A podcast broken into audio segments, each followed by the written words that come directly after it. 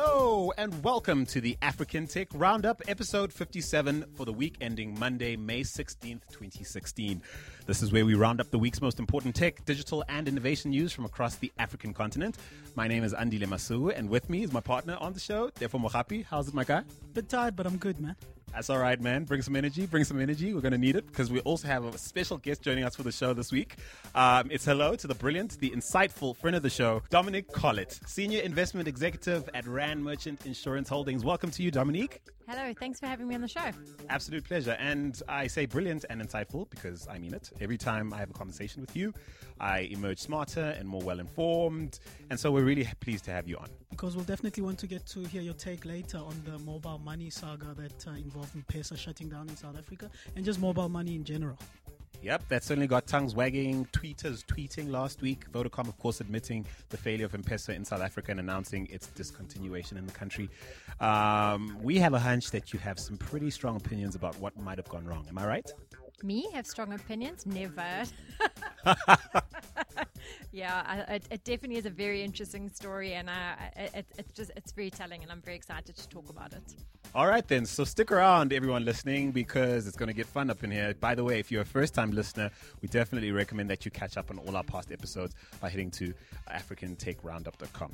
You can also give us a shout on social media via Twitter. Our handle there is at African Roundup, and also on Facebook, facebook.com forward slash African Tech Roundup. That's right. But before we go any further, this episode of the African Tech Roundup is brought to you by FreshBooks. Now, FreshBooks is offering listeners of the African Tech Roundup a 30 day free trial to put their service to the test. FreshBooks is, of course, the easy to use invoicing software designed to help freelancers and small business owners get organized, save time invoicing, and get paid faster. Now, if that sounds good to you, head to gofreshbooks.com forward slash African Tech and try it out for free. For this week's discussion, as I mentioned earlier, we're going to take advantage of having Dominique on the show and chat to her about M-Pesa first and then talk about generally mobile money and where it's going on the continent. Yes, we'll try and predict what the future might have in store in terms of innovation in that space, so be sure to stick around. But of course, we have the week's headlines to get through first, and before that, an audio comment we received from one of our listeners in the US. Yep, that clip is a reaction to the topic Rian Graham last week. I wasn't here. Was talking to Andile about uh, the big deal about Wi-Fi. Take a listen. My name is Nicholas. I'm a computer science student in the Washington D.C. area in the United States. I'm a big fan of the program, and I want to thank you for sharing what's going on in the tech scene around Africa and the rest of the world. Near the end of last week's program, your guest was asked about responding to people that are not as passionate about Wi Fi as he is. I had a few thoughts on the subject that I wanted to share. If knowledge is power and education is the bridge to a better future, then the internet is the ultimate equalizer because it contains the combined sum of all human knowledge up to this point. Internet access is something denied to the majority of the world.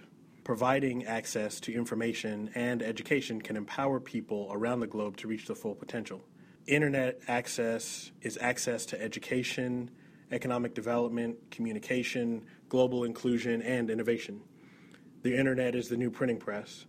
Providing increased access can facilitate government accountability, an independent media, and the highlighting of human rights violations. Wireless access is a key component in providing internet access. Access doesn't automatically guarantee inclusion, and I understand that you can't just slap up access points or give someone a computer and expect change to just magically happen. There has to be education process to help provide context to information and training on what those tools can do for a community. Context is very important. The fact that I was able to discover this program in the US and listen to it every week is evidence of the power that the internet has. With access, there's no skill, information, or knowledge that can't be given to someone. At the very end of the program, a comment was made asking if an increase in Wi Fi access or a cure to AIDS would be a more important innovation for Africa. I believe that one can facilitate the other. As access to information is increased on the continent, more people gain access to education. Developing a generation of people with increased access to knowledge can result in more scientists, engineers, and teachers coming from Africa. By including more Africans in the global knowledge ecosystem, we're tapping into the brain power and experience of a continent where civilization began. With more educated minds working on the problem of HIV and AIDS, who knows where solution will come from eventually. Thanks for bringing up these important issues. Have a great day. Thank you, Nicholas. You've made some solid points there, buddy. Uh, there's no doubt that free access to the internet would contribute to empowering Africa's poor. But one, I do think we should take care not to overhype its positive potential. I figure there's many structural economic issues at play that Wi-Fi won't fix. I disagree with you. I agree with Nicholas. Well, it won't fix all our problems, but it enables a lot of activity, including economic activity. So, internet access does help. Two, I figure, uh, we can't ignore the power and scale wielded by fixed line and mobile telcos who are yet to embrace Wi-Fi technology, and that was the the context in which uh, my discussion with Rian was last week. I mean, we hear the mobile telcos talk about LTE, LTEU last week. Uh, not a lot of of uh, intent to sort of bring Wi-Fi on board or create this seamless connectedness that we'd all you know want out of an experience as end users, but. Um, they're frantically trying to work out profitable data driven business models. And I figure until they do, we're pretty much going to experience, you know, the status quo as it is. Well, look, it's a business model thing. The mobile telcos, it, it takes a lot of investment to lay fiber or copper into the ground to be able to provide uh, Wi-Fi access. So that's not their game. They're more into the building towers and providing you with 3G and LTE access and as Rian said, of course, being a supplementary network to what's already there, which in my view, in my view, still there, there are hints of conflict of interest as or as far as the mobile telcos are concerned in that area. It's a space they probably still want to inhabit. Nevertheless, that was last week's discussion. Nicholas, I don't want to take anything away from your contribution. Um, I, I, I still agree, probably not to the extent Tefo does. I fully agree with him. You know my thoughts. I know he's this is a Wi-Fi freak right here are you, are you supposed to say something, uh, Dominique? No, I mean, I think just the importance is, is that we can't underestimate how important it is for people to be able to access the internet and what it is from a, from a democratization of services it is because a rich person and a poor person accesses the same information. And I think from an equalization of society point of view, it's incredibly important because I think, you know, we live in a world where we are so used to lots of information and, and we've been used to lots of information for an incredibly long time in our lives. Um, and if we are able to bring that to another level, we're able to sort of change business models, we're able to change the way people think. So I have to say, I really agree with Tefo. I think it can solve a lot of our problems that we haven't even begun to imagine because of that dem- democratization effect. I think I'm jaded because of my proximity to all this access to the internet, and I, perhaps I've forgotten what it was like, uh, what life might have looked like, or might have been like for me had I been out in the middle of, say, uh, remotest east west uh, Africa or even North Africa, where uh, you know, and not having grown up with it, and maybe I am jaded and a little, a tad too pragmatic for for Tefo's liking. But uh, yeah, I, I, I totally take your point. Listen, uh, Nicholas, thanks again for your contribution. Remember, you too can be part of the show by sending us an audio comment on any of the topics we discuss or news items we cover. Simply email us using hello at africantechroundup.com. And now on to the news. And Dominique, you're welcome to chip in at will. Thank you. You never have to ask me twice. This is good. First up, Uganda has done it again. Mobile networks blocked access to social media networks for President Museveni's inauguration. This is his fifth inauguration, am I right? So 25 years as a president. This is ridiculous. I mean, the reason they gave the Ugandan Communications Commission was saying that it's for security and emergency purposes. Coincidentally, that was when the inauguration was happening, and also the Umeme, which is uh, Uganda's elect- electricity provider like Eskom in South Africa, announced via Twitter after the block, how ironic, saying that uh, electricity shutdowns or, you know, like load shedding that were planned for the day of the inauguration won't happen as planned. They will happen the following day. So come on. Okay, so electricity could work, social media not so much. and the thing is, um, at which point, and this came up the last time this happened in Uganda, this was around. It was around election time. That's right. So the, question comes up shouldn't we be taking one, the mobile networks to task, and two, the actual social networks that don't seem to be factoring in on the debate? Shouldn't we be taking, say, Twitter to task over this? Not as much Twitter because they can't do anything. I mean, they offer a service, they don't block anyone. But the MTNs, your Airtels, are the ones that should be taken to task. MTN, during the inauguration or on the day that the block was announced, announced that they received a directive from the UGC saying that, the UCC, apologies, saying that they should block and they're going to comply without offering any resistance. So they should be taken to task. But going back to your discussion last week and some discussions we've had about Wi Fi and free Wi Fi, this brings into question the idea of who should be responsible for free internet access to people. Because clearly we can't trust uh, mobile service providers because they block whenever a government says block. The last time during elections in Uganda, even worse, something we might touch on, they also blocked mobile money services over a period of like four days. So that's ridiculous. Your thoughts, Dom? Look, for me, this is like a game of whack a mole. Um, you know, and I think if ever you needed a validation of the power of social media, this is it. It just shows you how threatened governments are by it. It just shows you how threatened corporations are by it. Um, and when I say it's like whack a mole, I mean, governments can try to do as much as they want to suppress the power of the people, but it's going to pop up. So they can do it for a day. It doesn't reduce the anxiety. It doesn't reduce the anger. Um, and they can only, they can only stand against this tide for so long. That's my view. Um, we've seen it in incredibly repressive states like China. These things eventually well up. Well, it, it didn't stop the inauguration uh, trending on Twitter, ironically. So, well, exactly. And if it's going to be blocked in that country, it's not going to be blocked in other countries. So the message still gets out there because we live in a global economy. Yes, and of course, trending for all sorts of reasons, like mm, the guest list they had. But that's another. That's a non-tech issue. We're not going to delve into now. to Nigeria next, where some folks in the developer scene are chuffed at the shout out they got from Mark Zuckerberg following the launch of Free Basics uh, in Nigeria in partnership with Airtel. Yep, he gave a shout out to Nigerian developers, but specifically Jobberman, which is a, sort of a recruitment site, one of the largest recruitment sites in uh, Nigeria, owned by One Media Group, if I'm not if I'm not wrong. Yes, and uh, an interesting story involving One Media Group coming up a little later on. But it's interesting that he points out success stories, as it were, celebrating the, the progress being made on the continent, Nigeria specifically. No doubt he's buttering them up to. to so no one questions free basics being rolled out in Nigeria. We see you, Mark. We see you. Yeah, I mean, this is a it's strategic. He's, I think, Mark has, be, has has grown into becoming a CEO and is sort of slowly shedding off that techie vibe he has. So he's being very strategic in the things he says and how he does things. So. Oh yeah, and learning Chinese, and he must come he must come to Nigeria, must learn a couple of languages there. I'm kidding. Well, listen, let, let us know how uh, the Free Basics vibe is going for you, Nigeria. We'd love to hear about it. Give us a shout on Twitter at African Roundup.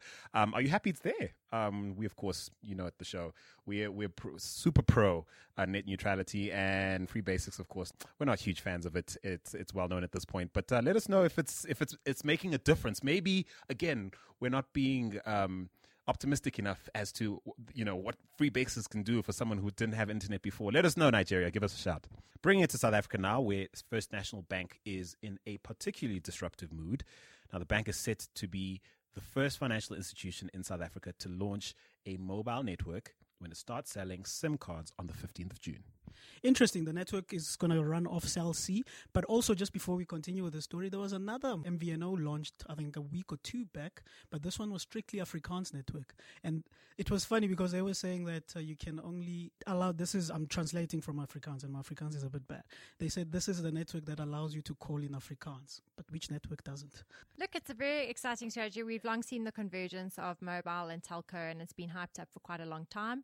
Um, and I think what's exciting about this is we've seen the mobile network operators moving into banking. Now we're seeing bankers moving moving into mobile network operators into that world. Um, you know, from a business perspective, it's incredibly expensive for the banks to sit on the mobile network operators in terms of what it costs for cell phone banking, what it what it costs for all the messaging and communications. I think it's super exciting just from a data analytics perspective, what they can understand. From a customer offering point of view, I think it's super exciting. Yeah, I suppose they're returning the favor. Disrupt us, we'll disrupt you. Now, the bank plans to sell 24 month voice, data, and SMS contract deals, as well as quote unquote flexi options that allow clients to customize their own contracts in terms of time periods and offerings. They've also said that they'll be offering free calls on the FNB app. I've tried it, it's horrendous.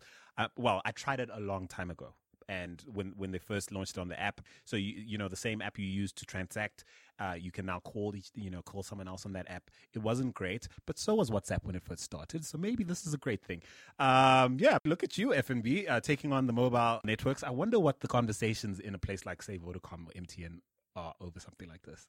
I don't think they're that much worried. This is more a niche. I mean, being an MVNO is more about niche play and offering added services on top of the voice, the data, and the SMS services. So probably they're going to bundle this with what they're already doing around cell phone packages, tablet packages, etc. And of course, uh, the mobile telcos can't be too mad because I think the banks, as far as I as far as I know, are still easily one of the largest super sellers of airtime and, and other services linked to their success. So I don't imagine they'll be causing too much noise. They probably will be trying to innovate quickly uh, to figure out how to make the most of this data driven future that's coming for us. Anyway, uh, no doubt this week's biggest merger news uh, Ringier Africa and One Africa Media, as you mentioned earlier, have decided to bring together their Pan African classified assets to form what is now the continent's largest classifieds group, so creatively called Ringier One Africa Media. no, no, no. Of course, they. Uh, very creative. This probably makes them one of the largest, if not the largest, uh, classifieds provider. So guys like eBay's Gumtree would be pretty much worried. Yeah, I mean, look, I mean, they're making the most of the, the brands they built, so good, good, good for them. But um, the new entity comprises some of the continent leading homegrown brands, including uh, Job, Jobberman, which of course Mark Zuckerberg gave a shout out to um, earlier this week. Uh, Brighter Monday, Cheki, BuyRent, Kenya, Private Property, Nigeria, as well, of course, as as brands that Ringier Africa brings to the table, Expat Dakar, Zoom Tanzania, and PigiaMe. They're going to take the market by storm, I think. Well, are many players. I mean, in South Africa, I don't think they're strong. As I mentioned, we've got Gumtree, we've got uh, BidOrBuy, we've got several others that would take them on. So I'd like to see what their plan is in terms of expansion. Execution in this business is pretty much where things, you know, either work or don't. And uh, I think Ringier is meant to be bringing their expertise in, as far as that's concerned. Uh, they have said that the existing shareholders of both companies will continue to invest in this new venture and, and build out its market leadership. Yeah, we can expect to see some some of the people you've mentioned try and out innovate them in the space, perhaps out execute them in the space. But also, there's the issue of mergers and what they often do in terms of the people who work at these firms. What do you think the people um, at say Jobberman can expect out of news like this, Dom? Yeah, mergers are always very difficult. I think I also get very nervous when you see Pan African mergers because people assume that you can create these super giants across Africa, and each country is so unique. Each culture is so unique. If you look at a place like Nigeria, I mean, different parts of Nigeria are so different. Um, and I, I, think it's quite dangerous. I think you try implement one culture where you're trying to deal with um, lots of different tribes, you're dealing with different languages. So I think people are going to be stressed. I think it's going to be a very difficult thing to integrate. And I think it's going to be very difficult to operationalize. It'll be an interesting one to watch. But um, mergers are very tough. And let's hope in terms of leadership, they're not applying a cut and paste approach here because, like you say, East Africa, West Africa, North Africa, totally different ball game in each case. Look, they've got a three regional focus, they say Nigeria and Ghana in terms of English speaking West Africa, Kenya, Tanzania, and Uganda in East Africa, and Senegal in terms of French speaking West Africa, which I'd imagine need different approaches entirely for each region. So we'll see what you know what comes of it. And um, here's to hoping not too many people get the axe and everyone's happy at the end of the day. Meanwhile, in Kenya, though, uh, former Vice President of Marketing at Conga, Gabriel Gab Umoden, has launched a new service called Legend. Now, Legend plans to provide premium content, TV, internet, and voice services over high speed fiber. And by the looks of it, uh, video demand seems to be the main draw. He's clearly not cared about the Netflix factor. Never mind iROKO TV, it seems. He needs to give Jason Njoku a call what he's trying to do is pretty tough, especially in markets where broadband is not as pervasive as uh, you'd think, like the US. So trying to bring a VOD service that relies on broadband is going to be pretty tough. And I think he's just trying to do too much. I mean, he's trying to provide premium internet and video and etc. etc. and he's just starting out. He's trying to do what I feel in terms of scale and reach the mobile telcos are better equipped to, to try and do because they already have subscribers, they already have um, clients coming to them for something, and it's a matter of trying to keep them within the ecosystem. He's trying to create an ecosystem, convince us it's great, offer us stuff that you know exclusive content or premium content, as he puts it, that we can't get anywhere else. From what I've observed in Kenya, is that this is an incredibly competitive space and it looks very crowded. And when you just look at the sheer size of the market, it's not that big. So I just don't think that this market can absorb this many players and for them all to be profitable. At some stage, there's got to be consolidation. I think there's going to be big fallout. So I just think it's a very big, bold strategy to be launching in a market that I don't think is big enough. I suppose he's hoping he'll stick and everyone else will fall away. Well, good luck to you, though. Um, please prove us wrong. We'd love to be proved wrong. Um, but yeah, VOD seems to be in 2016 just as sexy a proposition to some people as it was in 2015. Good luck to them. Finally, though, Vodacom has admitted that efforts to roll out M-Pesa in South Africa have failed. Moment of silence. They didn't say they failed. They blamed the South African developed banking sector. So they're not taking the blame. Oh yeah, yeah. This is not us. This is not on execution. We didn't mess up. Uh, we didn't miscalculate. Uh, of course, instead of the 10 million active users we hope to bring online in three years, we've only managed to onboard 76,000 in six years. But of course, it's not our fault. It's the banking industry that's too developed right here in South Africa. Uh, I see Dominique's getting very antsy.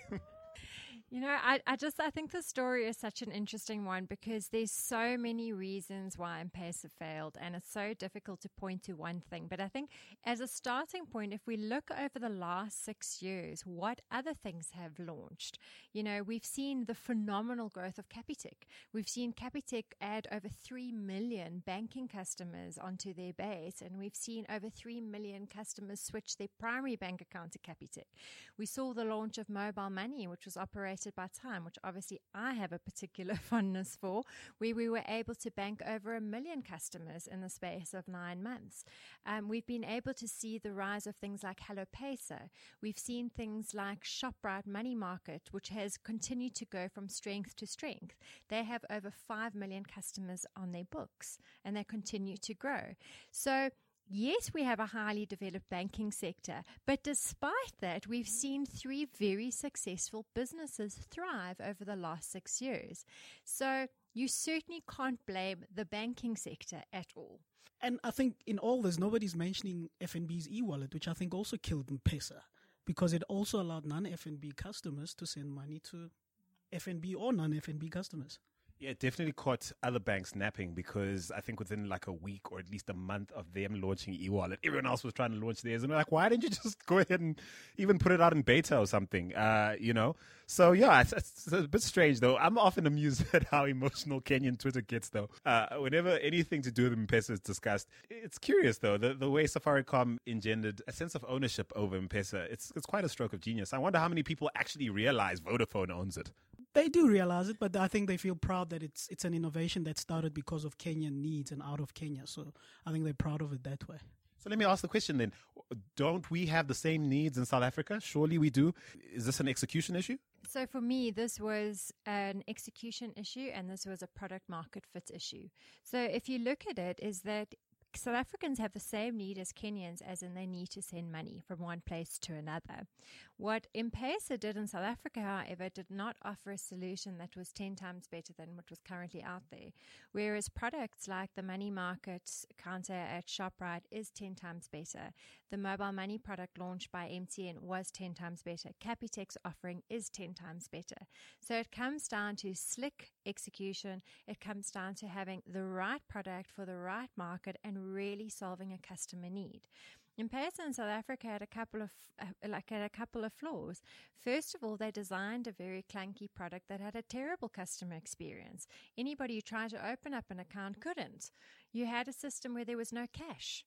So, for a money remittance product to work, you have to have a cash agency. You have to be able to go to a place to deposit cash and you have to be able to get cash out on the other side. And that was something that they completely overlooked in their model.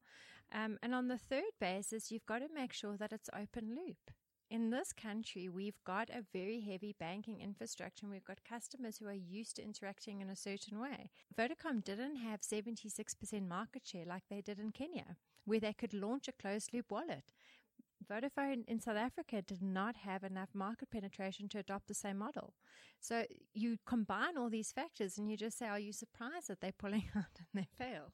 Based on what you're saying, they were leaning on their database and hoping and thinking that it would be just a simple matter of converting existing clients into users of this platform, which of course, rude awakening didn't happen. Now, speaking of market fit, we're going to uh, kick off this week's discussion uh, on what the future of mobile payments on the continent might look like by playing a clip featuring the two founders of a Durban based fintech startup called iKhokha, who in the same week Vodacom announced the discontinuation of M Pesa in South Africa, launched a mobile credit card reader We asked Mike Putman and Ramsay Daly to tell us how their device works, what makes it different to other solutions like Yoco's card reader and Absa's Pebble, and whether looking ahead they think that the use of credit and debit cards will be an integral part of how Africans and people all over the world transact. Also, given the recent failure of M-Pesa in South Africa and assuming that their credit card reader is the first of several innovations they plan to roll out, we asked them to tell us how iKhokha plans to grow and thrive within Africa's mobile payment space. At iKhokha, we still feel that cards have a very important role to play in the South African payments ecosystem, and we think that there's a lot of work to be done in the informal spaces in terms of driving card usage and card acceptance. However, that being said, we realize that there are multiple forms of payment emerging, and we feel that if your customer wants to pay with it, you should be able to accept it.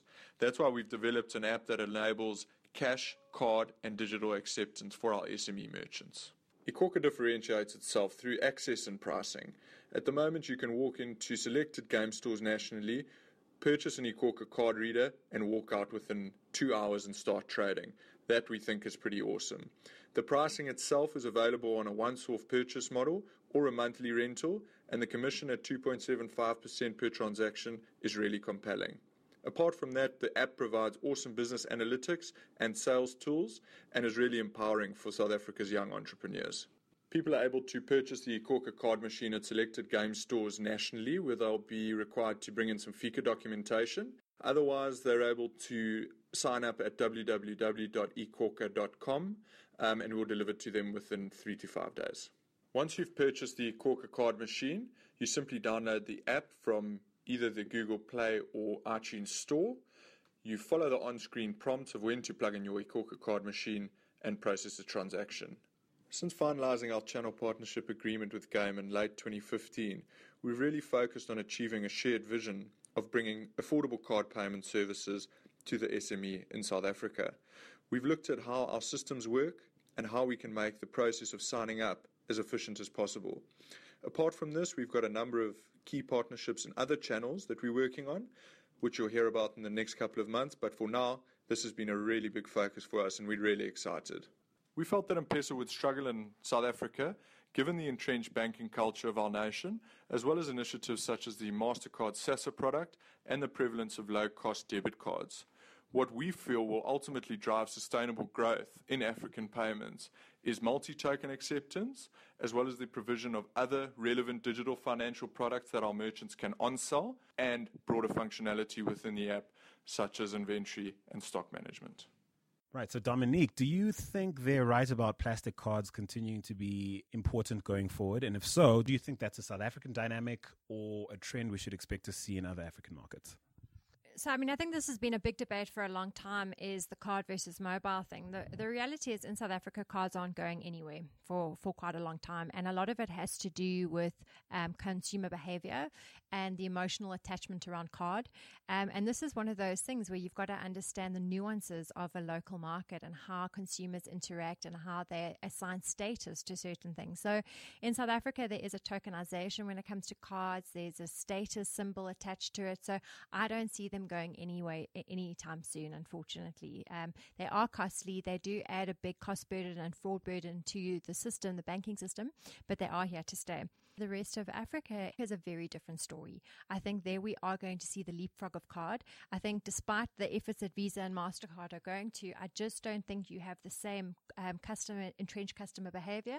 And the cost dynamics of the card infrastructure and the card rails are just too large for those economies. And I think we've got much better technology and much better systems in place than the card rails.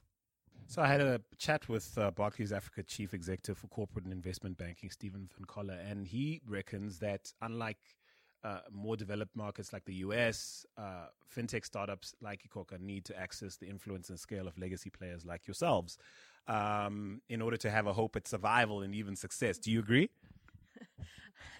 of course, I agree.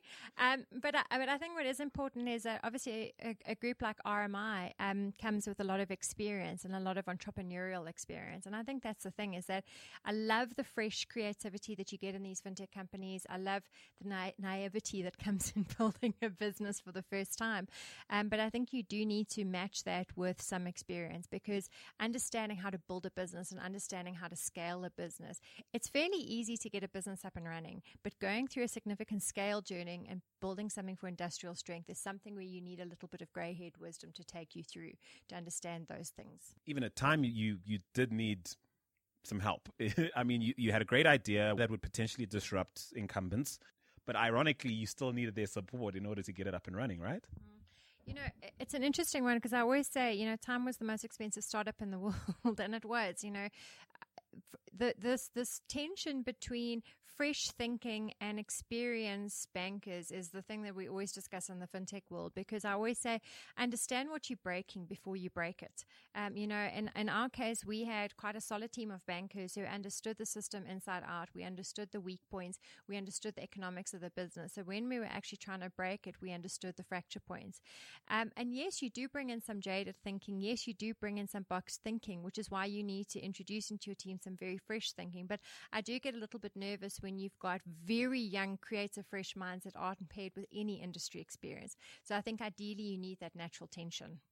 So, what do you say to skeptics who aren't convinced that innovation can be manufactured in corporate innovation hubs like Alpha Code? And of course, iKhokha is a member of you know the Alpha Code. Uh, they're a member of the club. Uh, there's precious little evidence to to be honest in, to show for um, how hubs like these actually create the type of innovation that you know game changing innovation we'd like to see. Yeah, the, the problem is is that we they haven't been around long enough to actually do significant studies and to actually see whether or not they work. The only thing we do know that works is, is that if people have the right conversations at the right times, they can change the trajectory of their businesses. So that's the only thing we do know. And if you've built a business and you've been fortunate to get a good deal at the right time and be influenced by right people at the right time, you do know how the course of history changes. So, you know, that's certainly the philosophy and the thesis we have here is that it's less about teaching teaching people innovation because I agree you can't teach innovation. I also think it's difficult to teach entrepreneurship. I think it's either something in your blood or it's not. It's, you either love risk or you don't, or you're either willing to really apply your mind to difficult things. Um, but what you can help um, sort of young entrepreneurs with is making the right connections because when you're starting out, you can't make, you can't just phone up Pick n Pay or game if you know if you like Joe Bloggs. And I think that's where these sort of things really, really, really do help. I think Alpha Code is sort of perfect. You don't develop innovation inside a hub, in a corporate hub, but you acquire it like they're doing. So they invest in, if I'm not wrong, invest in other startups. So they acquire that, bring it inside, and pair it, as uh, Dominique says, with the knowledge that they have, with their experience, and with access to markets, with access to suppliers, with access to systems, etc. I think there's also one thing that uh, quite important for us to note and, and, and for us to add is our philosophy is very much these businesses need to be independent. So I think that's another thing that we are very strong on. I personally believe in very strongly is that businesses need to be allowed to thrive and can't be interfered with too much. You know, the greats, the Adrian Gores of Discovery and Willem Roos's of Outsurance, um, they are almost uncoachable in the sense that they are going to do what they're going to do and that's what makes them great. So this idea that you're going to take a business and somehow bring that ingenuity and that young startup into your corporate by having it in proximity, that's not how this works. So our view is can we identify that fire and that passion and can we just give the guys the capital they need to keep on going? As opposed to artificially trying to inject it into other places. And can we introduce them to Game, who, of course, part of the Walmart owned Massmart group, uh, you know, get them the type of distribution they could never have gotten, like you say, without you. And, and so, what do you reckon is the most common misconception uh, held by offshore players who are throwing their hats in the ring and joining Africa's mobile money scene? and perhaps don't have the the experience or the exposure to the to these markets that perhaps someone like you has had. The biggest misconception is that there's a billion people in this place called Africa and that they don't understand that our individual markets are fairly small. I think that's the most difficult thing is that is you actually have to view each African country as a separate deployment. And actually, when you start to look at the economies of that, it becomes quite difficult. So guys kind of go, well, great, I'll use Kenya as my launching pad for East Africa, or I'll use Ghana as my launching pad for West Africa, and I'll have one op- operation and move it into a number of different territories. It doesn't work that way. If you're going to have a successful financial services operation from, from a country point of view, you have to have one instance in every single country. And it's really, really, really expensive to do that. We're not a monogamous group of people. um, you know, the people in South Africa in one part are as different as they are in, in, in East Africa, in West Africa. And I think that's one of the biggest misconceptions. So the last time we spoke, you were brutally honest about the challenges that legacy players, uh, in terms of you know the banking industry, the insurance industry, uh, are having on the continent. And so, give us a sense of what firms like yours are getting right in terms of positioning to remain relevant and uh, necessary, and what you guys are still struggling with. I think the only thing that we're getting right is that potentially finding the right partners to work with. We're very much partner led. So we say we need to find the right people to back. We don't believe that we know how to do it, but we believe that we need to find the right people to guide us and we need to find the right people to back. So we're very people centric. And I think it's always people who build great businesses. It's not corporates that build great businesses. I think we're getting that right. I think the things that we are struggling with when it comes to the rest of Africa is that Africa's really challenging and you really need to know what you're doing. Even, for example, finding the right partners is that you don't find the right partners by doing suitcase banking. You don't find the right partners by flying in and out, and you need to understand that market in detail, and you really need to find someone that you trust. And I think that's one of the things that we're struggling with is just finding the people and understanding the markets intimately enough that we feel we can make a success of it. In terms of partnership, just this past week, uh, you guys announced a partnership with data aggregation and data analytics firm, uh, New York listed uh, business uh, Envestnet, uh, Envestnet Yodlee. What would drive you to reach out to a partner like that? What is it they, they're providing that you're hoping to leverage here at Alpha Code uh, or at RMI in general? So, what was great about that is they reached out to us.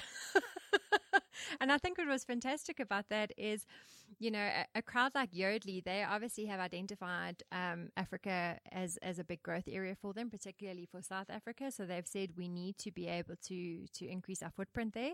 So they said let's have an understanding of who the key players are from an innovation point of view. And Alpha Code came up as one of those names, which we're super proud of, given that we've only really been around for nine months. Um, the reason we think it's quite exciting is that I think these aggregation plays and the ability to extract data that the customers say, I'm happy for someone other than just my bank to have this information is super powerful.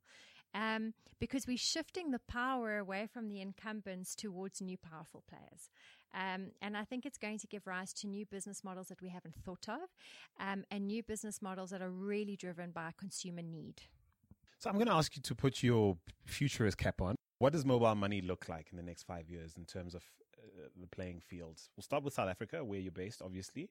But what do you see uh, in terms of the, you know the evolution of innovation in this space? From a South African perspective, I have to be honest. I think mobile money and or digital banking is going to stay. I don't think it's going to move um, to the MNOs. Um, I think we've already seen that. I also am not convinced that it's going to move to other players like the retailers, etc. I think it's going to stay within the financial services world, but I think there's going to be more interesting partnerships. I think we're going to see more interesting collaborations where it's more brand led um, with some financial services regulatory um, support across the rest of the continent, I think there we've got more greenfields opportunities, and I think we're going to see some challenges come out of the space. Again, I don't think this is going to be led by the MNOs. I think the MNOs have got enough trouble, enough problems to focus on in their core business, and I don't think they are going to be able to tackle this issue. So I think there we're going to see some very exciting stuff coming out of the the sort of the, the real startups, and I think some real challenges are going to come up not least uh, regulation issues that mobile telcos would need to overcome in, in many African countries that are now requiring them to have uh, financial licenses and actually force them to, to work with, with partners who perhaps are already in that space. Interesting what you're saying about uh, innovations you see coming being brand led. And to me, that might be a function of trust or lack of trust or trust that perhaps banks need to rebuild, financial institutions have to rebuild. I mean, one of the more interesting things to come out of the World Economic Forum uh, on Africa in Kigali this past week is this whole debate around um, uh, the British Prime Minister uh, being caught, you know, saying Nigeria is this diabolically corrupt place, and, and yet he's he's been implicated in the Panama Papers in some way, and um, and of course the the Nigerian president saying, "Listen, uh, you guys just help us out by by letting your your banking institutions, you know, return all the money that's being stolen from the continent. There's a lot of trust issues, I think, in, in terms of the legacy business going forward. And how do you and I've asked you this before for, for the benefit of people who perhaps didn't hear those conversations. How how do we overcome? How do legacy institutions overcome or the, the loss of trust in these institutions? To be honest with you, I think it's very difficult for them to do it um, if they are going to insist on trying to do it themselves. This is why I think partnerships with brands are so important because I think you're dealing with a generation that feels very left down. Um, if you look at what's happened since the, the financial crisis, I mean, people have lost complete faith in the financial services sector. Um, there's a lot of um, people have lost faith in politicians, um, and there's a lot of people feel that there's quite a corrupt relationship between the two, which is why, for me, people trust tech brands so much. People trust Apple, people trust Google, um, people trust Facebook, they trust Twitter, and these are things that our incumbent organizations don't want to hear. If you look at the research out there with millennials, they say that they would rather have a banking product from Google or from Square than they would from any of the big institutions. Um, so, I mean, for me, the large incumbent should really be saying, okay, well, let's do what we're good at, which is the regulatory piece, it's the compliance piece, it's some of the operations piece, but let's acknowledge who's really powerful in this space and let's partner with them. And let's actually stop trying to fight the market. Let's stop, stop trying to fight consumer sec, um, sentiment and let's actually work with the guys that the consumers trust. That's my view. Fantastic. Well, listen, we want to know what your view is uh, in terms of mobile money. Where do you think it's going? Uh, you've got eyes on your corner of the continent, and we want to hear about how mobile money um, and innovations in that space are changing lives where you live. Tell us all about it. Give us a shout on Twitter at African Roundup. You can send an email to hello at africantechroundup.com. And uh, like you heard earlier, we'd love for you to send an audio comment so that Africa can hear your voice as you share your position on things, and we'll definitely include it as part of the show. Once again, this episode of the African Tech Roundup is brought to you by FreshBooks. Are you a freelancer or a small business owner trying to get organized, save time invoicing, and get paid faster? Well, FreshBooks is an easy to use invoicing software designed to help freelancers and small business owners get organized, save time invoicing, and get paid faster. Sounds like they solve all the three problems you might have. yeah, if that sounds good to you too, go to gofreshbooks.com forward slash African Tech and put them to the test. That's the week's show, folks. A big thank you to Dominique Collett uh, of Rand Merchant Investment Holdings. Glad you could be with us. Thank you so much for asking me to be on the show. I really enjoyed it. Absolutely. And to all of you listening, be sure to listen again next week. The next episode drops on Monday, 9 a.m. Central African Time. In the meantime, it's cheers from me, Andy Masuku. And from me, just make sure you withdraw all your M-Pesa money before 30 June, otherwise it's all gone. Cheers, guys. cheers.